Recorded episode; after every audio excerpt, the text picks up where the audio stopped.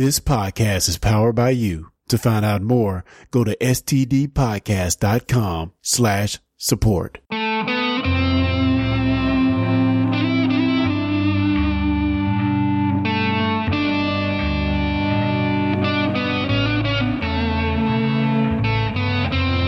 Hello, everyone, and welcome to S T D, a Star Trek Discovery podcast, an unofficial podcast about the C B S series Star Trek Discovery. Hi, I'm Clarence, and I'm joined by my fellow co-hosts slash Trekkies, starting with none other than the Who Historian himself, Cal Jones. How's it going, Cal? Long live the Empire. I'm happy to be here again. How dare you? No. Hey, uh, you know, it, it's it's a new year, a new chapter, and, you know, I, I feel like, you know, all my opinions have, like, mirrored on each other. So, yeah, I'm happy to be, but I'm, but regardless of what mirror, I, I'm I'm happy to be here regardless. Okay, okay. Burnham is trolled, seem you are not. Okay, well, we'll move on. uh, next, we have the tech historian, Carrie Brown. How's it going, dude? Oh, pretty good, man. Just excited to talk about this episode. It was a, it was pretty mind blowing. So really pumped. Yeah, man, you have to look for something positive in light of that negative two d- degree wind chill factor you got there. Oh yeah, it's it's not it's it. You get used to it, kind of, sort of, kind of. You never get used, but not really. And last but certainly not least, we have the Trek historian, John Shorts. John, how's it going, dude? Going good, man. Going good. Just glad to be out of the restaurant business for a couple hours tonight. Just for a couple hours, huh? Just a couple hours. I got work to do when we're done here. Oh, I feel you, man. How's it, how's everybody doing? Having a good week? Bad? Good? In between? What's going on? Mm. Pretty good. I know Saints fans are having a bad week, though. Oh, too soon, man. Too soon. Somebody's getting fired. oh. Victory snatched from the jaws of defeat. Talk about dropping the ball. Oh, man. Uh, well, guys, uh, what we do here on this podcast is we review each episode of Star Trek Sc- Discovery in somewhat excessive detail, in addition to the talking all things Trek. So, guys, uh, if you enjoyed this podcast and you want to support us, the best way you can support us is actually subscribing to the podcast feed or our YouTube channel. Either one is great. But if you want to do a little bit more, go to stdpodcast.com slash support and see how you can help. So uh, today we are here to talk about season one, episode eleven, The Wolf Inside. Oh, man. So, um, just a bit of feedback before we, uh, move into the review. Um, we actually got some feedback from our friend Matthew, who sent some feedback in before. And, uh, yeah, some pretty good stuff talking about the episode Despite Yourself, our last review. And I will play a bit of it right here. Hi, guys. It's Matthew. I just want to send in some feedback uh, for the latest episode of uh, the S T D podcast. Uh, you know, before we started Chapter two of Season one on Sunday, I went back and uh, and rewatched uh, the first nine episodes, and uh, really I've been struck by uh, how well it holds up again, uh, you know, under, you know, another uh, a viewing. It uh, they, they really do a good job, in, in my opinion, of really developing these characters and, and this tragedy that they're building up between uh, between Burnham and Tyler. I think is just really interesting, and I really enjoyed how uh, how this tenth episode brings it up another uh, another notch. Um, a few things I want to say about uh, your comments on this episode. Uh, you know, first off, I'm very much on board Team Tilly. I love Tilly. I think she's one of the best characters on the show. And so, Kyle, uh, there's plenty of room on board the bandwagon for you. Just jump on board. Uh, it's not just uh, Tilly in the Mirror Universe. She's she's awesome in every universe. Um, and the other thing I did want to say, too, about, uh, about your comments, I think it was Carrie that was talking a little bit about the Uh, the uh, salute that the Terran Empire has in uh, in the Mirror Universe. Um, I think it's I think it's very appropriate, and it's not just uh, you know yes that was the salute that was used in uh, the original series episode Mirror Mirror that uh, that brought in the Mirror Universe, that first established the Mirror Universe. Um, you know, uh, I, I don't think it's a case. It, it kind of, and I may have misunderstood, but it kind of sounded like you guys might have been suggesting that, well, it was, you know, that was the sixties, and so, you know, they're just doing it because they did it in the sixties, and maybe we shouldn't do it today. I think it's very appropriate, especially for today. And, and it's not a case of, you know, we're more enlightened now, and so we think maybe we shouldn't do that. Um, remember, the, the people who produced and even some of the people who starred in the original Star Trek fought in World War Two. Uh, Gene Roddenberry uh, was a, uh, a pilot in World War Two. Uh, James Doohan, who played Scotty, uh, he was on the beach at Normandy on D-Day. Uh, and in fact, if you watch the original series closely, you'll notice it's, I think it's his right hand, but there's one hand that he never lets the camera see well because uh, his middle finger on that hand was shot off on, uh, on the beaches of Normandy. So these guys, uh, fought in World War Two. They knew what Nazi uh, Germany meant. And so when they did things like show the Terran Empire have this, you know, sort of uh, Nazi-esque salute, uh, you know, it wasn't something that they took lightly. They and the audience who watched at the time, it was very fresh in their minds what all that meant. So when they did that, they were deliberately saying, this is the type of people who live in the Terran Empire. This is the type of people we're dealing with in the Mirror Universe. And so it's a message to the audience, a, a very clear message to the audience, just how evil the Empire was. And so, and I think that resonates again today. Uh, you know, now we may think of, you know, uh, neo-Nazis and white supremacist movements who, who have adopted that sort of uh, iconography. And, uh, and I think we should, when we see that, I think the producer's intent is for us to be shocked by that, to be disturbed by that, and to think about that, because you know, that's who these people are in this other universe. You know, as they said very clearly, the Terran Empire, you know, are very uh, xenophobic, you know, uh, and so that's that's a part of the package. I think it's important for art to be able to deal with these things when they're telling us, you know, these people are bad. You see the same thing, too, in Doctor Who. If you rewatch the first uh The first Dalek story, uh, first couple Dalek stories, especially, you know, that was kind of in that same time period, slightly before the original series, where you had people involved in doing the show who were uh, who fought in World War Two, and an audience who very much remembered World War Two. So you see the Daleks doing that salute because the Daleks are meant to stand in for the Nazis. It's all very deliberate. Uh, you know, to to tell uh, you know the audience what we're dealing with, and I think as you kind of get away from that. As much as I love Deep Space Nine, um, though, when you get into those Mirror Universe episodes and they kind of get away from some of that imagery, it becomes a little bit more cartoony, you know, uh, whereas, uh, you know, we really need to appreciate how evil and twisted the Mirror Universe is. Um, also, another uh, quick uh, uh, addendum, uh when y'all were talking about the agony booths, those go back to Mirror Mirror.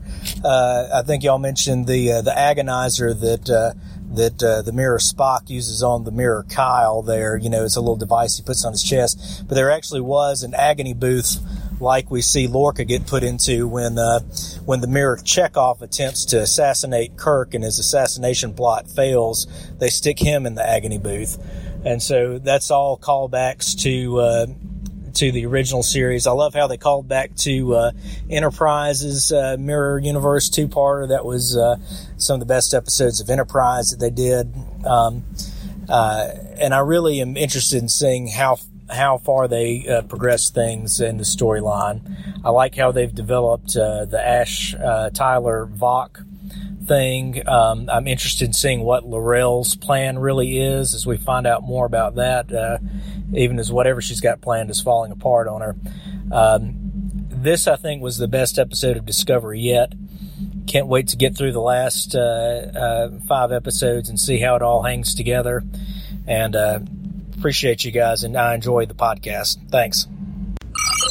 So, yeah, that was Matt giving a little bit of feedback. Awesome stuff. I really love how he talked about how he loved the, the, the Mirror Universe direction we've gone in. And I've actually went back and watched the Tholian Web, and I watched those, those two Enterprise episodes, uh, In a Mirror Darkly one and two. And those are a good watch to watch them all together. I really enjoyed it. And it added another layer to, um, kind of this whole defiant thing that we're looking for, trying to find schematics for, uh, which is really, really cool. Have, have you guys watched any of these episodes? I know, I think John has at least. Well, mm, other than the Enterprise episode, I have not seen uh, any others all the way through. So same here. I have not seen any of them, but that's probably not surprising. Yeah. The cool thing about the Tholian Web episode is the Enterprise crew, uh, this is T O S era, they go on the Defiant to investigate, and everybody has pretty much killed themselves, uh, killed each other. And like the position some of the people are laying in in that episode is the exact same position they're laying in when they redo it all these years later on uh Enterprise, which I thought was just really cool. So a lot of cool tie-ins, and um yeah, it was cool to see uh an Enterprise-esque ship be freaking awesome in Enterprise. So I, I really enjoyed that, and I would suggest anybody who are watching these episode uh, episodes of Discovery to check out Uh, in sequence, the Tholian Web t- from T O S and, uh, In a Mirror Darkly one and two from Enterprise. Also, we got some feedback once again from Eric Hething- Hetherington from Canada. And, uh, he basically just wrote in to say, uh, he is freaking loving the Mirror Universe as well. And, uh, he got a, a special tear came in his eye when he saw, uh, Sarek with the, with the goatee, which, uh, of course, that's a throwback to, um, Spock with the goatee in the Mirror Universe, which is really, really cool. So, uh, guys, are we ready to jump into the review? Anybody have any Star Trek news or otherwise they want to bring up before we jump into the review? Mm, nothing stands out yet. Same here. Cool. Let's cool. do it. So, guys, we are here to review uh The Wolf Inside, in which Burnham undergoes a merc- undergoes a merciless mission in hopes of helping the U S S Discovery, or I I S Discovery in this case, return home, while Tilly works on restoring Stamets to his former self. Um, so guys, can we get just the overall uh, thousand foot view of this episode? Did we like it? Quick non-spoilery takeaways. Best episode of the series so far. Most unexpected uh, episode of the series so far. Huh. That's interesting. I have to concur with both of you guys. It it was very unexpected, but it was also, as, as Carrie said, the best so far. Hmm. It's, it's funny because it seems like every episode for the last three or four, we've been saying, this is the best episode so far. And to me, it kind of goes to the fact that, you know, so many people gave up on the show early on. Oh, it's not my daddy's Star Trek, blah, blah, blah. But I think what they managed to do t- was it set up so many mysteries, and the payoff has been awesome. And, and, and that's even us predicting what we think might happen, you know? So if you can predict and still enjoy how they unfold the mystery, I think that makes for uh, an excellent series. But, uh, so I, I got a question yeah. for you guys. What you got? Let, let's, I'm just throwing this out there. I was wondering today, you know, now if we go back and watch D S nine or Enterprise or T N G, you know, that feeling we get from watching that again, you know, it's always different once you rewatch it. Do you think we'll get the same feeling when we go back and watch uh, Discovery? Do you think that it still give us the same feeling, or will it be like maybe watching an old movie again? Interesting. Interesting. Very interesting. Because this series, I mean, we've talked about it before, this series kind of strays away from that hopeful, you know, that kind of twinge you get after a good, you know, uh, Voyager D S nine episode. So taking that into account, I will say it, it, it has to feel different when you go back, because these stories are all connected. So I, I don't know. I don't know. That's really interesting. Like I, I, I mean, I still agree with the fact that this is not the same Star Trek that we're used to, but I don't want that to take away from how well this show is being directed and produced and written. I mean, I love the show. It is an awesome show. I mean, but it's still not the same Star Trek. But I was wondering, like, maybe is do we feel that way because it's our first run through it? Hmm. Would we feel differently after we watch it again? Oh man, again, possibly. Yeah, but like, if I may interject, like the thing you have to like think about with this series is, I mean, it's kind of a like in some ways it's a Star Trek palate cleanser because it's so. It's so different than the other ones, and you have the season-long narrative, right? So a lot of people were so impatient with the show because they're used to, like, instant build-up, instant payoff, like, every yeah. episode. Whereas with this, it took it took a while for them to build the world out and establish the characters, and now we're starting to get some of the payoff, and it's huge, you know? like, And that's one of the things that I really, really like about the show. See, the thing that gets me about this is, you know, and I know I sound like a broken record every time we talk, but uh, I can't get over the fact that I'm excited and looking forward to seeing a Star Trek because I have not been – well, actually, I'll take that back. I've not ever been excited to see Star Trek because I couldn't see Voyager because it wasn't on where we lived. And – you know, so I had to wait years before I actually saw what happened in Voyager. So I can't say that I've ever been excited, but I'm I'm actually like looking forward to seeing what's going to happen next. So I don't know if that's really an answer to the question or or what, but I I just find that very interesting that I keep every single week looking m- more and more forward to seeing this show. Yeah, and I have to totally agree with John on the fact that, you know, you, you don't, and Carrie as well, you don't get that sense of whimsy after each episode. Uh, at least early on you didn't, but we're getting payoffs now. It was, it was the long game in a lot of senses. And, uh, you know, I just feel a lot of people that gave up, that said, you know, this is not what I'm looking for, are really, really missing out on some stories that are really coming around to, to a awesome conclusion. Uh, but yeah, yeah. So guys, um, from this point forth, um, we're, we are going to be getting into, uh, the Wolf Inside spoilers. Spoilers. Red alert. All hands stand to battle stations. What gives you the right? You cannot destroy an undead. At ease before you sprang something. So, guys, uh, we start off the episode with uh, three-eyed Raven Stamets uh, holding Culber. What is going on here? Um, I... I just don't know. Because um, wasn't Col- uh, Stamets in a, a stasis field or something at that point? Yes. Like, how did he even get out? I don't really know. And my question is, where did all the electrical problems come from? Were they in a problem? That was totally unassociated. I'm like, where are we? Are we even on Discovery? Who is yeah. this character walking in the dark? Yeah, that was a bit confusing.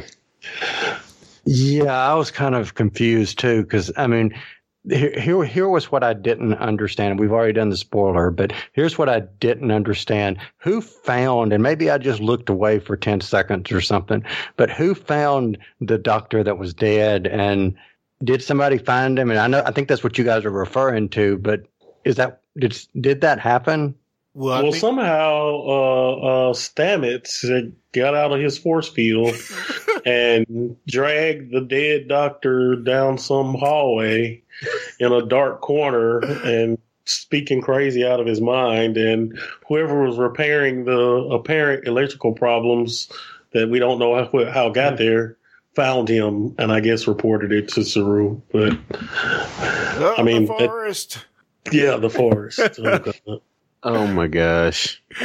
Oh, and oh man. Let's let's just kind of stay on the Stamets part and get that out the way because it wasn't a whole it wasn't a whole lot of the episode, but but so we kind of see this part where they find them and Tilly is like, "Oh, let's let's do this stuff that's not doctor related, but since I know about spores, I can fix them." And which is real. Isn't Tilly just a cadet? But she seems like she should be like an ensign or something at this point, because she knows a lot. And I know we had characters before like Wesley and even Nog that did a lot as cadets, but still, she seems like a seasoned officer. Okay, so here's what I'm looking for. I'm looking forward to when they, when slash if they get back to the other side of the mirror, so to speak. I'm curious to see how transformed Tilly uh, goes back, or they attempt to go back to making her pre-mirror Tilly. She's going to die in the Mirror Universe. I hope not. Oh, my God. I can't believe I said wow, that. Wow, bold statements there. Bold statements. Okay, that was it. I have no, I mean, no basis on that. I, it wasn't a prediction. That was more of a stab at Cal. Yeah, but did you hear what I just said? And I, and I didn't even realize what I said. Because when you said uh, that they would that they would kill Tilly in the Mirror Universe without even thinking, I said, oh, I hope not. Oh, oh. Wow.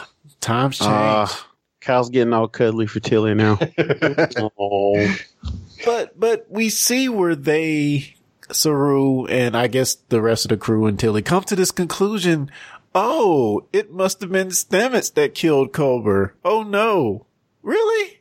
Well, I mean, they were the only two there, and they weren't. I don't think they knew that um that Ash was getting examined. So I mean, it's it's plausible. Plus, he's off his freaking rocker. Like, it wasn't a stretch for me. No, know. It wasn't at all. Maybe see who came into the sick bay uh, a few minutes ago, or maybe who got scanned in the last hour. Maybe, maybe the electric, maybe the electrical problems explains why they, they didn't oh. look up the footage. Hey, rem- remember last podcast we discussed that uh, you know they probably turned those cameras off on purpose. Oh yeah, I forgot about that. But the scans, the scans, there should be scan stuff in there. I don't. And yeah, I guess that could justify how the force field went down because of the these crazy electrical problems that came out of nowhere. Yeah, I mean, all all arrows point to him at this point, because, like, at this point, nobody knows Ash is a Klingon. Like, n- none of that's known. So it's, you know, it seems like the logical conclusion to come to. Yeah. And we see where Tilly does this spore procedure. She's not a doctor, um, to try to uh, rejigger, uh, I guess that's the word I use, uh, Stamets' brain. Do we think this is a good idea? Yeah, but I think she almost succeeded, didn't she?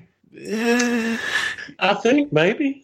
Yeah, I, I was I thinking know. if if he would have if if if if if Fishboy hadn't have been quite so uh, you know scared of something, if he would have just waited like five more seconds, maybe. Fishboy, uh, wow.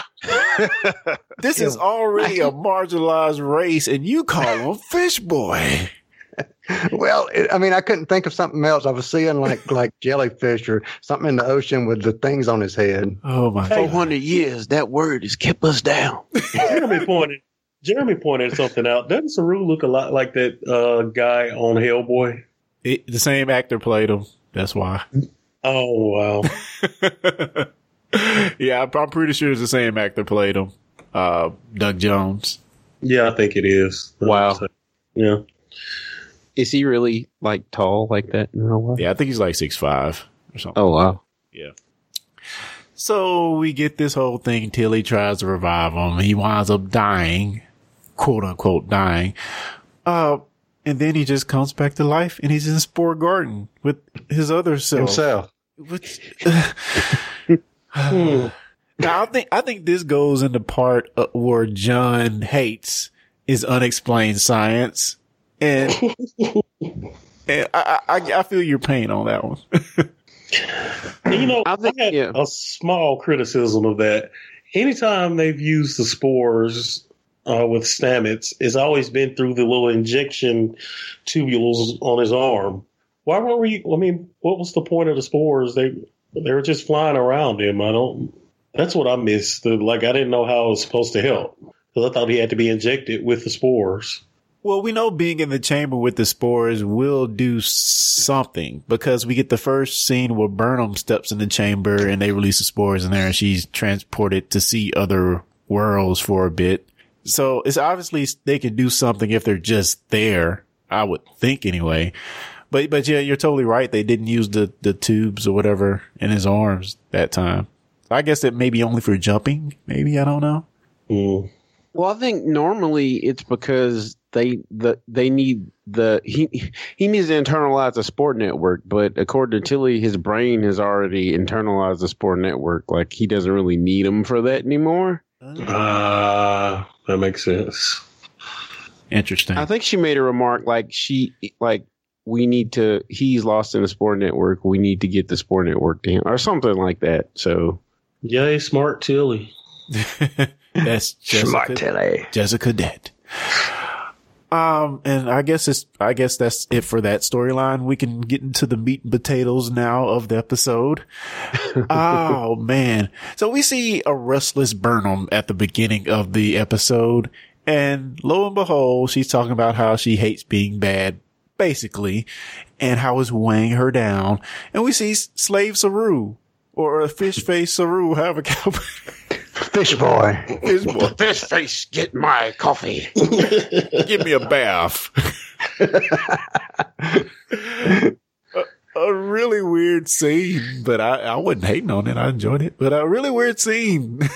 The thing that weirded me out most about this is because, like, I was just waiting for, like, him to, like, snap her neck or something because this is, like, Mirror Universe, so I was thinking maybe Saru's race was aggressive or something, but no, they're saying. Yeah, maybe, maybe even more so.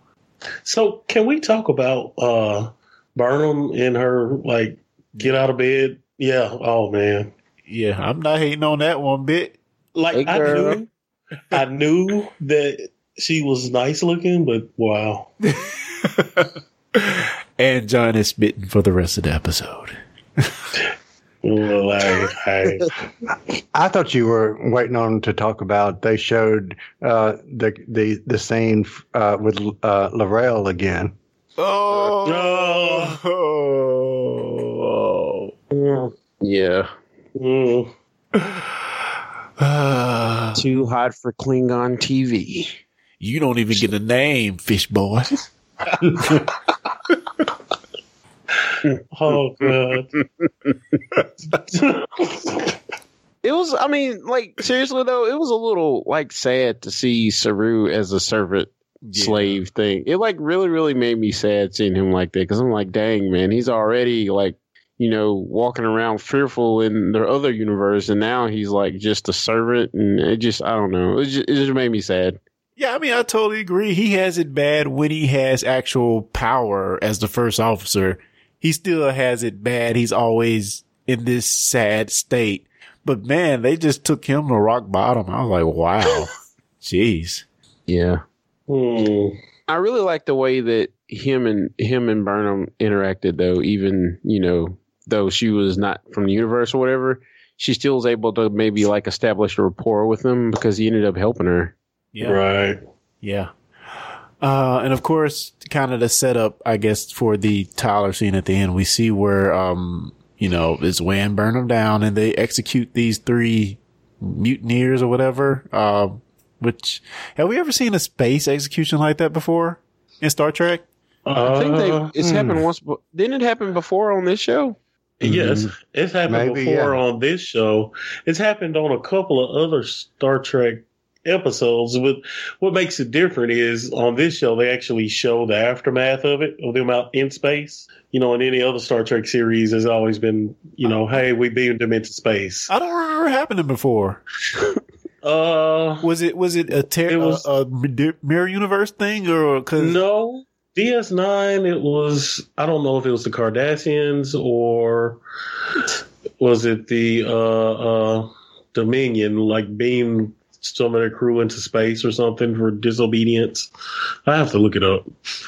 And I, and I know they did that several times to different characters on, you know, I mean, this is a different show, but, uh, you know, on the rebooted Battlestar Galactica, I can remember, you know, some people getting sucked out into space. Yeah, hmm. Kind of reminds me of that one great Black Mirror episode. Oh, I thought you were going to say it reminded you of Mary Poppins, Star Wars. Oh, too soon, man. No no Star Wars spoilers here. Wow. I believe I can fly. No, that doesn't um, tell you anything. That's not a spoiler. Okay. Is it? Okay. Uh, no, not at all. Not at all. Mary Poppins. Uh, so, so, um, we see where Ash Tyler tells Burnham she's his tether, and without her, he didn't. Yeah, she was his tether. that, that tether got cut. Oh. Do we think Tyler knows at this point? I mean, he's still sleeping with her, I guess, and all lovey-dovey. Do we think he knows? Well, he told her, like, at the end, he told her that he he was seeing Voq in his dreams. And, you know, he knew that there was more to the story. Plus, you have to realize that the doctor already told him that, you know, he's not human, basically. So I feel like he kind of knows already. Yeah, I think I'm the same way. I think he knew. He just needed a confirmation, to which I guess he got here at the end. But I go back to thinking that the Ash Tyler personality went away briefly when confronted with the maybe adrenaline rush of being confronted last episode by the doctor. And then, you know, you, you had his true personality come out. I really don't think when he came back on the bridge, I don't think he knew what he had done. So therefore, when he was with her, yes, he may be seeing the images in his head, but I don't think it is until later in the episode when that other personality, because of what happens later, uh, totally asserts itself. Yeah, that makes sense. So at this point, do we call it another personality or? Yeah, see, I think they're going to play on that in the upcoming episodes. Um, is Ash Tyler still there? I think that's going to be something they play on. Uh, I don't know. I think he knew. I really think he knew. It's plausible that he didn't, but come on. Come on, man. Yeah, I think he knew. Um, um, I think the answer there comes into who, I mean, if they are going to keep the Ash Tyler character around, or if he was just a plot device. Well, I mean, as far as as far as I'm concerned, like they're they're one and the same, really. Um, I don't see it being split personality anymore. I just feel like he got his memory back, and now he can't. he he can't. It's like impossible for him to go back to being Ash Tyler. Like externally and internally, he knows who he is now. It's not just like a. A, a, a dormant personality, you know, like he kind of came to the conclusion himself, and seeing Voq just confirmed it, you know. So yeah, yeah. But before we get to that, uh, to Harlock, or let, let's let's talk a little bit about this whole Burnham doesn't have access to the computer to decipher the data, and she can't actually push it over to Discovery. Now I have, that makes sense. I, I don't know, man. I take it. I, that's a huge plot hole to me. Okay. Point being, you're telling me they have the bandwidth to transport, to, to have actual hollow transmission conversation on a private channel, but they can't transfer over data. I, I, I don't get that. I think they can. I, I just don't sh- think I, she does. I think she should be able to, but to me, that's just a plot hole. They can have this hollow conversation. You know, real life image projected from another ship in front of them on a private channel, but they can't actually send the data across the channel. I, I, I don't know. Just a pet peeve of mine. Just kind of got on my nerves, but maybe they, maybe they have, maybe they have V LANs and Q O S enabled. So the voice traffic is unencrypted, but the data, tra- well, the voice traffic isn't monitored, but the data traffic is. Okay. I mean, seriously. Administrator. But wouldn't no, but- you have to have data traffic to actually get a visual on a holographic transmission? Hey, this is not Verizon. Okay, look, I, I, I, I mean, c- carries on to something, because I don't care if it's data, voice, or photon traffic. It, the, you're, you're living in a universe that is so paranoid that you don't even trust your first officer. So that just leaves me to think that everything you do is examined and re-examined and cross-examined and then re-examined again. Yeah. Because everybody's constantly looking for a way to one-up and get rid of the person in front of them. So obviously, if she sends some data, some little person or some great person or whatever is going to be like, oh, oh, oh, you know, what can we get on her? You know, that know. that was what I'm thinking. Well, and this what brings me to my problem. Where did I miss the communication between Burnham and Discovery that saying I was going to beam this guy into space? It wasn't this... on screen. It was. Yeah, I just screen. assumed that it was yeah. a conversation that was off screen because, I mean, we don't know how much time passed between them returning or between Saru, you know, helping her and the execution. So, yeah. Yes, we do. They walked, they like she walked out of the ready room with her first officer. They turned right, and she said, I'm okay. And they headed down the hall to the transporter room. Wow, you're absolutely right.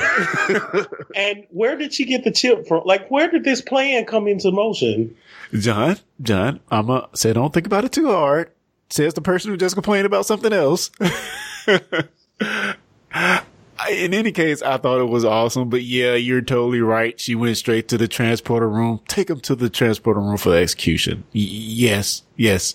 Um, yeah, I don't, I don't know. Maybe she's I'm gonna have, I'm gonna have to rewatch that again and pay closer attention to exactly what's happening because maybe she sent it that, before she joined them.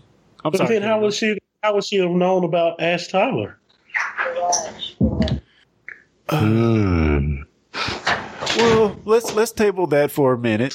Let's table that for a minute. We're a little confused. Let's talk about Harlock a minute, or Harlock, whatever you say it. What do we think about the whole Burnham um, Sarek interaction? That was awesome. Was it any surprise that he trusts her? Not really. He no. could see her. He could see her memories. Like that's pretty cut and dry to me. But could he not see that she was from? Well, I guess he did say she's from a different world. Yeah, he did. But, you know, I kind of expected them to be lovey-dovey. Uh, we see where the Fire Wolf, or, whoop, yeah, Fire Wolf, is the Klingon leader, Voq, which I think is pretty cool to have him over here still in a leadership position. I thought that was pretty awesome. But lo and behold, man, Tyler and Voq go at it because Voq is apparently not holding true to values of Kahless and the Klingon Empire. and and Tyler does not like it. So was it that he didn't like it, or was it did he when he as saying the light of Kahless, was that like the activation words? Uh, I, I'm with. I think I got to go with Jonathan on that. Hmm. But it, it, that being said, why would he fight him though? Why would he fight? I thought it was that he wasn't, I kind of felt personally that he wasn't holding true with the pure initiative yeah. of the Klingon Empire by working with these other races.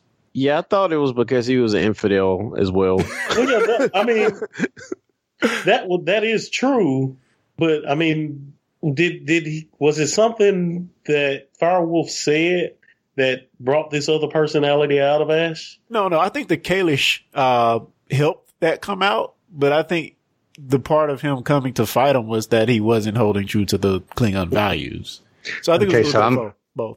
All right, so I'm I'm getting way too philosophical or metaphysical, or whatever the the right word here is, but I saw it more as this was one personality fighting the other.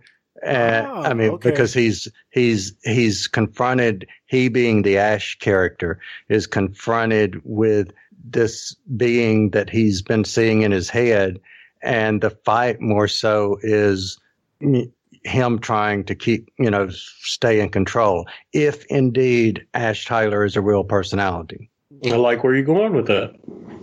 Which, which I think is awesome because on many other shows, when you see this person in struggle with themselves, it's often played out in their mind or in a dream or something. But in this case, we're in the Mirror Universe and there is, there is Voq, an unaltered Voq, and they actually go at it, which I thought was awesome, even though Tyler totally gets owned. Um, but yeah, just, just really cool stuff, man. Really cool stuff. What about if in this universe you had a Earth person, Ash Tyler, who gets turned into Voq? Too much. Too much. I guess it could happen. Cause, uh, timey-wimey. Because hasn't hasn't uh, Cisco been turned into a Klingon before? Am Has I wrong? I, I think. Uh, am I wrong with that, John? I'm pretty I've, sure. The only thing I remember is when the doctor made him a Klingon so they could go. Yeah, yeah, that's what I mean. Yeah, yeah. Surgically altered to become yeah. a Klingon to infiltrate. Blah blah blah. I, you know, which all he did was he gave him forehead ridges and simpler times, man. Simpler times. It, it involved sex and surgery. So. Oh my god. Oh wow. So, do we want to talk about the the I guess the main uh most exciting five minutes of Discovery we've had so far? The whole Burnham Tyler standoff. Oh my god! Like the horror on her face. Like, yes. Oh my god! I'm I'm going to Klingon. That's what she was worried about. I didn't even recognize it. What, I feel so dirty. How can I not know? Yeah, but at that point, it seems like they're both really torn. And, you know, the more Tyler talked, it seemed like he kept talking himself into, F this, I'm a freaking Klingon. Yeah. When he I remembered her, I think what sealed it was him remembering her shooting, um, what's his name? What was it? T- what, T'Kuvma? Yeah, seeing her shoot T'Kuvma in his memory, I think that pretty much sealed it for him. He was like, you killed my master, so you have to die. Yeah, but didn't she also, like, punch him in the eye? Yeah, yeah, that's how she knew it was he was a Klingon. Because he was like, was, that, that wasn't in my report. How did you know that? Yeah. It was really, really interesting. And it's like she she finally found somebody to connect with because she was, like, so Vulcan-esque when she first came back, and like she, it was hard for her to connect to people. She finally found somebody to connect with, and they're not even human, and they weren't who she thought they were. And it just like just seeing that emotional anguish on her face, it was like really, really, really intense. So, so John Trickstorian, I have a question for you. By the time T O S rolls around, are the Klingons and the Federation in treaty, or no? I cannot remember right now. Yeah, they are. Because if you remember on the on the D S nine version of the Tribbles, Trials and Tribulations, and even on the uh, uh yeah, you're when right. You go back to the original series, you see Klingons, which look like furry humans, are actually in the bar. So yeah. So do we think that this they may keep Tyler around, you know, and this might be what sparks the treaty between the Klingons and the Federation? It's going to be their love child that sparks it. He's, I told oh, you, he's going to break that girl's heart, man. Between between him and L'Oreal. Oh, yeah. Uh, that was actually pretty good. That was really good. Who did that? That was, that was me. Oh. Oh man, like, and I know Jonathan was talking about this earlier about how like it's impossible it was impossible for her to communicate with them, but actually, like, I just rewatched that scene. Her first officer leaves her alone with Saru, and then they the scene goes into um uh Stamets like finding himself, and then it flips back and they're walking together. So there there's a gap there somewhere for her to communicate with the Discovery. Mm. And talk about Fish Boy to the rescue. Man, he he tossed uh, Tyler like a rag doll. This is the second time I've been afraid of Saru on the series. Because like, it's like you're you're probably the strongest person on the whole ship and you're scared. Right.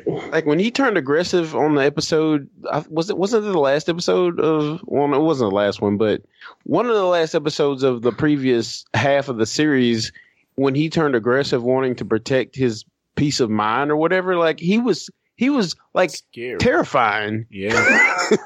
Yeah. Yeah. But I mean, regardless of our possible plot holes in the last, uh, the execution staging thing they did with Tyler, I thought it was really cool. I mean, I didn't anticipate her sliding that data chip into his pocket when she went to punch him. So I thought that was really cool. And I'm not even sure I believe, well, I'm not sure if her intentions were, uh, I don't know how to say this. She did a good job acting on that. Because I thought she really wanted to kill him because she, she was so pissed off. And they had a plan. Yeah, but rewatch the scene again. There's a, there's a gap where she has an opportunity to contact the other ship. Hmm. Rewatch it. And then, of well, course... Go ahead, John. If, if she could contact the other ship, why not just transfer the data? we established...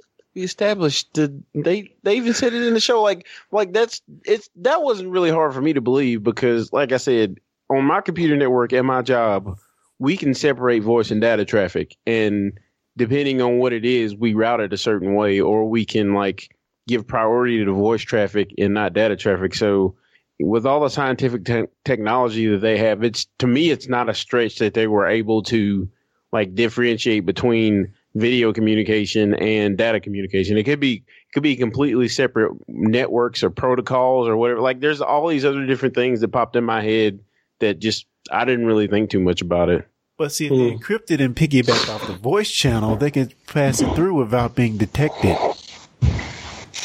She's not a computer hacker. Hey, she can make an L C D screen read data cubes. Oh, I man. Tossed you that softball. Oh man.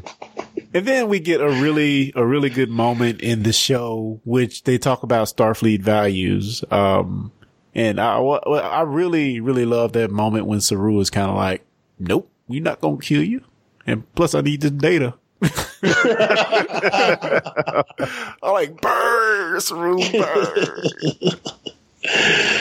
But I ultimately yeah, think good. Making him stay on the ship and stand trial or whatever is going to turn bad for him. I kind of think that having him and Laurel in the same feet, feet apart in the same brig, it might not be a good idea. But what are they going to do? Co- cohabitate. Hey, if he could break locks on, on the Terran, on uh, the, the Shinzu, I'm pretty sure he can get out of uh, the brig. Yeah, because he was the security chief, so he knows all the ins and outs. I'm just saying. And plus, whenever a Starfleet officer is in a brig, they find a way to get out somehow on every Star Trek show I've ever seen. So, yeah, yep. I mean, I just, I don't, just, I don't know what their play is because it's like, to infiltrate, I, like infiltrate it, the ship and learn their secrets. But what I'm saying is, they're in, they're in another universe. I mean, what is what is them taking over the Discovery going to accomplish? It's going to accomplish absolutely nothing because they don't know how to get back home. They can't go talk. Hey, Turians, um, we two Klingons, yeah, you know, they don't have a shot. Okay, I got a theory. I got a theory. What if they somehow get the T'Kuvma that's still alive, possibly in the Mirror Universe, and bring them back? Yeah, redemption. Hmm. I seriously doubt T'Kuma's still alive because there was there was a battle of the binary stars in this uh, universe too. Yeah, yeah, in which Burnham slaughtered all the um, other races. I guess she was still the, the person who everybody hates. Hmm. That's kind of sad that you know, no matter where you are in the universe or which universe you're in, people don't like you. Yeah, everybody can't be Tilly, Cal. Hey, I have no problem with Tilly. Okay, I'm just saying. We're, you know, just just don't believe the other episodes happened. They didn't happen. That that they, they, that's not true. I like Tilly. But we're going back to those. Just know. You just had to let her, her down. Mirror episodes. So I guess we get this end moment where we see the Emperor, the faceless Emperor. Not so faceless is she. Play back, play back the last episode. I said it would be it would be crazy if she Giorgio was the Emperor. Oh, and she looks freaking bad, eh, man. Oh my gosh, this ward. What? Yeah, Crouching Tiger, awesome. Hidden Turian. Oh yeah, oh yeah. Just that was I'm, good to see her back again. Again, stuff that people predicted, but still when we see it is freaking awesome. Freaking yes. awesome. Ryan Johnson can learn a thing or two. So did, did you guys notice the uh, awkward grin Lorca had when Giorgio come up on the screen as the Emperor? Uh, I thought it was just Lorca being Lorca, Lorca but how, how did you read into that? I, it's, it's just something there. Like he had this little grin, like when she when Burnham finally sees the Emperor, she comes up on the view screen.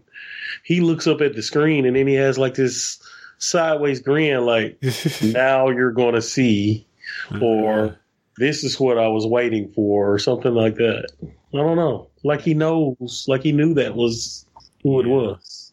I definitely think we're going to learn more when it comes to Lorca. I, we got to know what he's hiding, and I, I do think he is hiding something, so...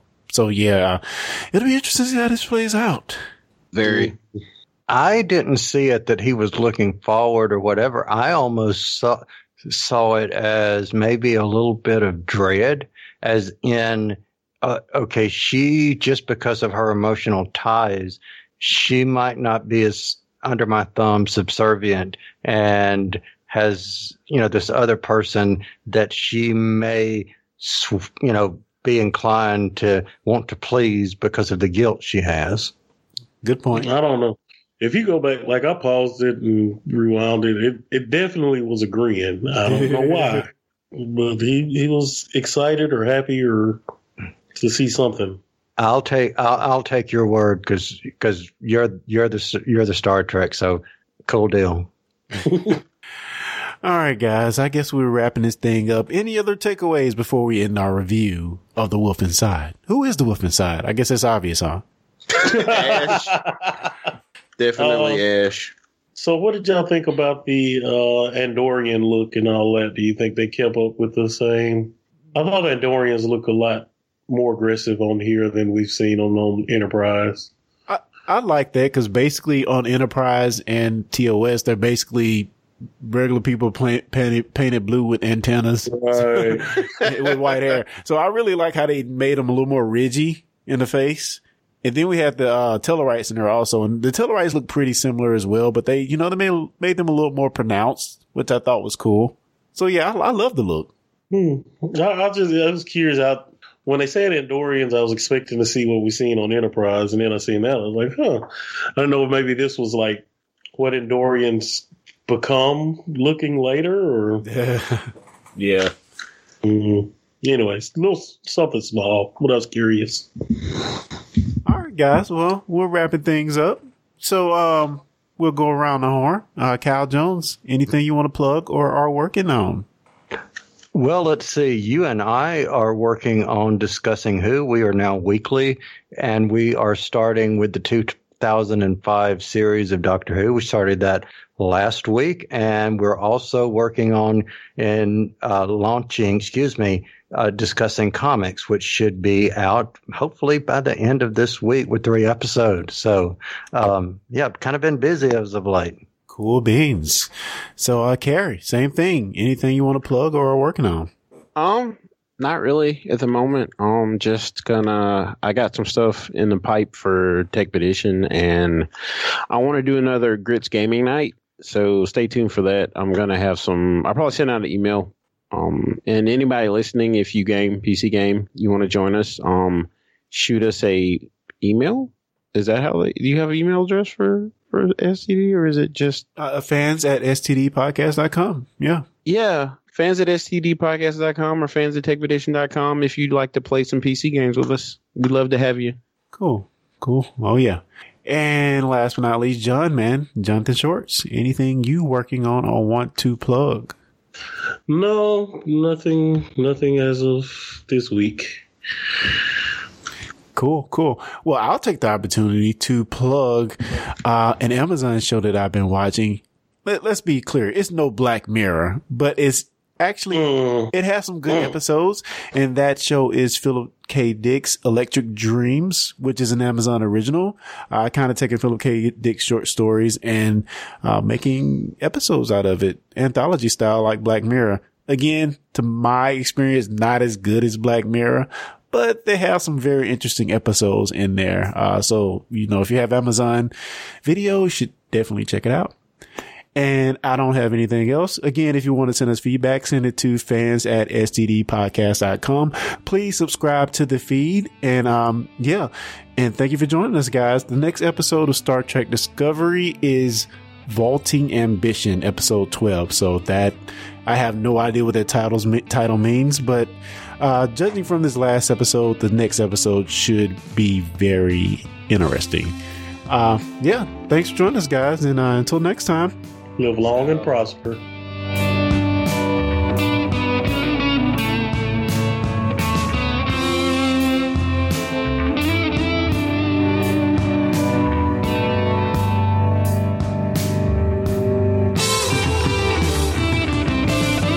Thank you for listening to the S T D Podcast. For more information, go to stdpodcast.com slash subscribe.